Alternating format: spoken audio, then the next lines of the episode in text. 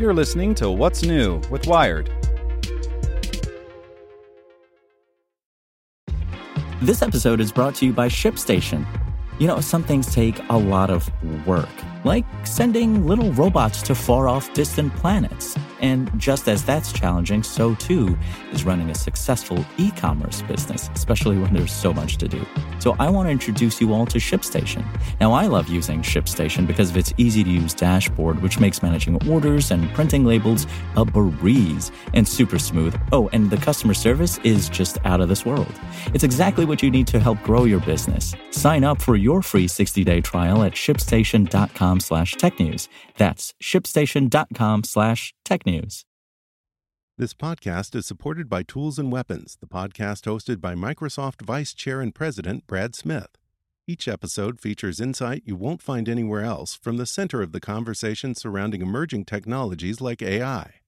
Right now in the podcast, you can hear a special episode where Brad Smith lays out Microsoft's vision for a vibrant marketplace driving the new AI economy. To hear more, follow or subscribe to Tools and Weapons with Brad Smith wherever you get your podcasts. Welcome to the spoken edition of Wired. Fighting a wildfire in Texas, watching a sinkhole swallow eight priceless sports cars, cutting pollution with chainsaws. Hear Chubb customers tell their stories at chubb.com slash podcast. And stay tuned after the show to hear how a new broadband network will deliver the internet to 40 million people in Mexico. YouTube's quest to make TV work everywhere by David Pierce. Neil Cormican has spent his career trying to fix the interface of your TV. Before he was the head of design at YouTube TV, Cormican worked on program guides, interactive systems, and web-based TV. Lots of ideas, always the same roadblock. Everybody already watches TV, he says, so everybody has an opinion, and everything you do is always wrong. To borrow a Gladwellism, just about everyone has put in their 10,000 hours flopped on the living room couch, aimlessly thumbing through channels. They know how to watch TV, and they're not particularly willing to change. A couple of years ago, when YouTube began to investigate what a marriage of live TV and its streaming service might look like, Cormican started spending lots of his time watching people watch TV. He figures he's done so with upwards of 500 people. He'll bring them into a lab or go to their home and try to figure out what they like about the way TV works now. If you Google search somebody watching TV on a Friday night, the stock photo has them doing this, Cormican tells me sitting up straight on the sofa inside a YouTube testing lab, pointing a remote at a Sony screen with exaggerated intent. That's not real. More likely, Cormican found, they're lying on the couch, arm draped over the edge, pounding on the up, down, left, right buttons on the remote in search of something to watch. All of this anthropological study, the television viewer in its natural habitat, helped Cormican start to solve the fundamental problem facing YouTube TV. How to make TV on the internet feel like, well, TV. Even as streaming services continue to rise, as millions trade their Comcast bill for a bunch of smaller ones from Netflix and HBO, no one's figured out how to translate the whole experience. One part in particular remains elusive. That moment of flopping down on the couch and looking for something, anything, to watch. When YouTube TV launched earlier this year, it was available only on smartphones. The decision was intentional meant to clearly state that this was a different kind of service. Now, eight months later, the team has readied a new app for smart TVs, set top boxes, and game consoles around the world. This one has a different job to complete the vision. YouTube believes it has created the first great TV service for the internet, offering everything users want to watch in a seamless, ubiquitous way that feels natively internety and comfortably couch friendly. And it works with your remote the best thing on. One of the most important metrics for the YouTube TV team, product director Christian Oestlien tells me, is time to watch. Basically, when you open the app, Oestlien wants you to get into content as soon as possible. If you have to scroll through the home feed and get to the bottom and go to search and find a detailed page and then jump in, we've failed at our job, he says. In an ideal world, you'd open the app and it would automatically put on what its algorithms already know you want to watch. But humans don't work that way, Oestlien says, with a touch of lament in his voice. They want some diversity of choice. Do they, though? After all, one of the best things about live TV, one of the moments of effortless YouTube TV and everyone else is trying to copy, is that when you turn on the TV, you get the last channel you were watching. Not what you want. No problem. The guide's one button away. When I point this out to Oestlien, he laughs. Is that product feedback? Then he and Cormican start brainstorming whether they could do that on the living room app, which can already display a guide overlaid on a show or movie. Maybe that should be the default view. Either way, YouTube's interested in live TV in part because of its ability to instantly give you something to watch. There's something hard to replicate about the feeling of wading through dozens of channels, all playing something you can dive into without hesitation or commitment. You keep going, going, going, and you find something, Cormican says. Then you watch that until you're bored, and then you start again. This is what TV has that on demand can never match. Everything about YouTube TV exists to make that even easier. Cormican rails against the walls of icons that face you when you open other streaming apps. He doesn't name names, but anyone who's ever experienced Netflix paralysis knows the feeling. People can't make a decision on a piece of artwork, Cormican says. He prefers the idea of top 10 lists. It just says, we'll give you the top 10, you just choose one of them. In YouTube TV's case, it's the shows on the right now, or the games you might want to watch, or all the movies you've recorded so far. Live TV is nothing if not an endless list of things you might like. And while they might not all be perfect for you, sometimes all you need is something pretty good. Some early versions of the YouTube TV app included a traditional looking program guide the horizontally scrolling spreadsheet of shows everyone understands. But after some user testing, the team decided the whole idea of a two weeks ahead guide doesn't really make sense anymore, at least not on phones. Whether you're watching Snapchat Discover, Instagram Stories, or your subscription queue on YouTube, the whole viewing experience revolves around what's available, trending, new right now. We didn't see anybody sitting on a bus going through the guide, Cormican says. Instead, YouTube TV offers a vertical list of what's on now all the options in Tinder like cards you can flip to find what you want. Cormican sees it as the proper evolution to channel surfing, made for the internet age. In the old way, he says, it's almost like the channels are stacked on top of each other. And you push a button and the next one comes and the next one comes. We thought, how can we take that navigation pattern and move it into mobile? Cormican says it's the thing about YouTube TV people keep coming back to. YouTube TV is now six months old has expanded to new markets across the U.S., and feels more stable than ever. It's also had time to learn what users are actually doing in the app. More than half of our watch time is coming from Chromecast, Oestlien says. On the weekends, people are casting upwards of four hours a day. That's pretty clear feedback.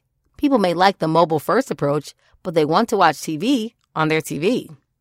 So now YouTube TV is coming to your TV. Screen time. Okaila Akena, the leader of the YouTube TV living room app grabs a remote off a table full of remotes. The lab we're in, inside YouTube's San Bruno offices, contains two TVs, several smart speakers, and just about every set top box you can think of. There's even a Wii for some reason. Akena picks up an NVIDIA Shield TV, which runs Android TV, and will be among the first devices to get the new YouTube TV app, and starts poking around. The living room experience for YouTube TV looks much more like other TV experiences than the mobile app. That's important and intentional. The team decided early on that they had to make each experience feel right and native, not force some new idea about TV down everyone's throat on every platform. So, on your big screen, YouTube TV does in fact offer a full, horizontally scrolling program guide. Akena just hopes you'll never need it. He'd rather you pick something from the top picks for you list atop the home screen or from the continue watching one just below. He's particularly excited about a menu that sits below whatever you're watching, a running list of the four things you saw most recently across all services. Akena calls it the last button on steroids. Most of YouTube TV's features mirror its competitors.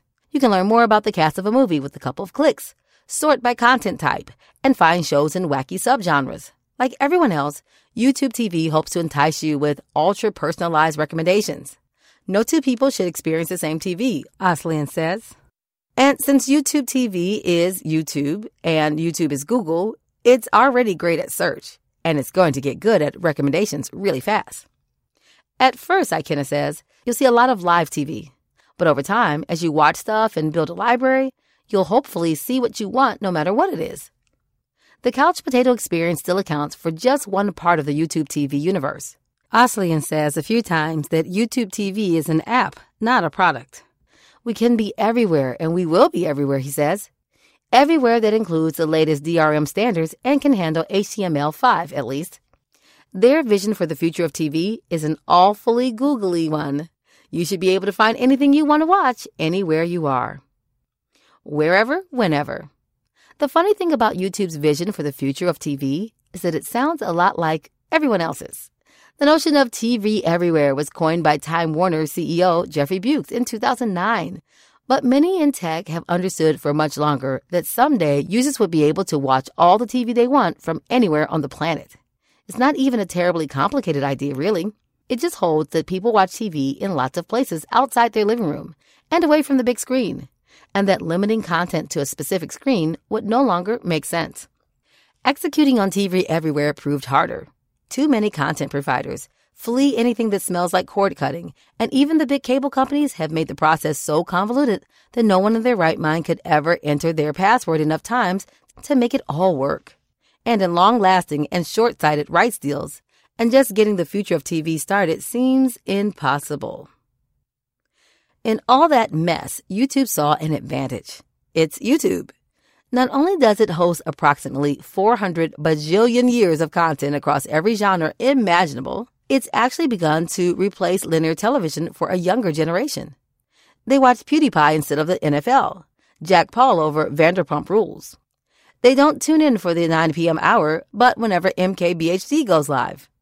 Meanwhile, YouTube's investing in original content through YouTube Red, creating shows and movies that, let's just say, wouldn't fit on network TV. In so many ways, YouTube already helped redefine what it means to watch television. Philosophically, YouTube TV leans hard into the idea that content is just content. Live broadcasts serve a unique need, but they're no better or worse than the latest from Casey Neistat or Vsauce. That's a nice thing to say, Everyone at YouTube has their own obviously prepared line about how much they love our creators and another to design for. Television has a specific look, with the bold colors and big typography, and the pictures of newscasters pointing meaningfully off to the side. YouTube's a little less polished and a lot more varied. For YouTube TV to work, the designers had to find a way to give everything equal footing. Bringing everything together turned out to be pretty simple. It's all in the show titles. Cormican's team experimented with big channel icons and lots of metadata before deciding all they needed was a tweak in the typography. They built a new, bolder version of YouTube Sans, the playful font YouTube released earlier this year.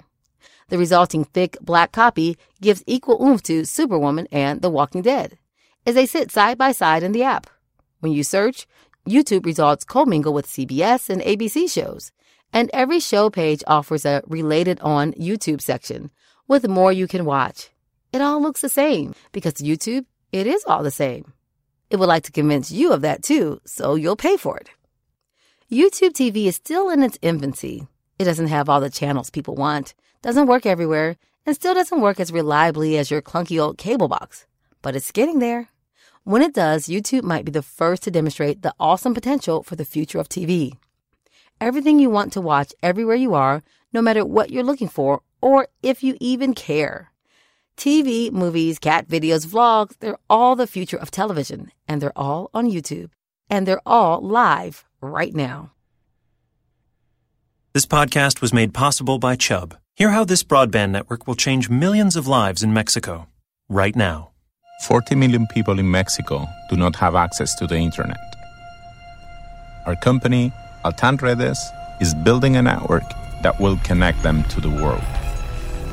Chubb wrote insurance policies that gave the Mexican government, our investors, and partners the confidence they needed to make this happen. They also cover our construction risk, damage to the network, and environmental exposure. For a project this complex, Chubb was the one. Hear more stories at chubb.com slash podcast. Want to learn how you can make smarter decisions with your money? Well, I've got the podcast for you. I'm Sean Pyles, and I host NerdWallet's Smart Money Podcast. Our show features our team of nerds, personal finance experts in credit cards, banking, investing, and more. and they'll help you make the most of your money while cutting through the clutter and misinformation in today's world of personal finance. You'll get clarity on strategies to help you build your wealth, invest wisely, shop for financial products, and plan for major life events. Listen to NerdWallet's Smart Money Podcast wherever you get your podcasts.